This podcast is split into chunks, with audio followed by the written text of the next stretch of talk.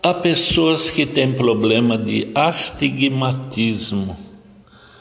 Não é difícil cuidar disso. Normalmente, algum tipo de problema na visão, miopia, hipermetropia, eu tenho usado o suco de quatro cenouras com uma folha de mostarda. O ideal é passar na centrífuga, né? Tira o suco e bebe em jejum. Esse processo fortalece o nervo óptico.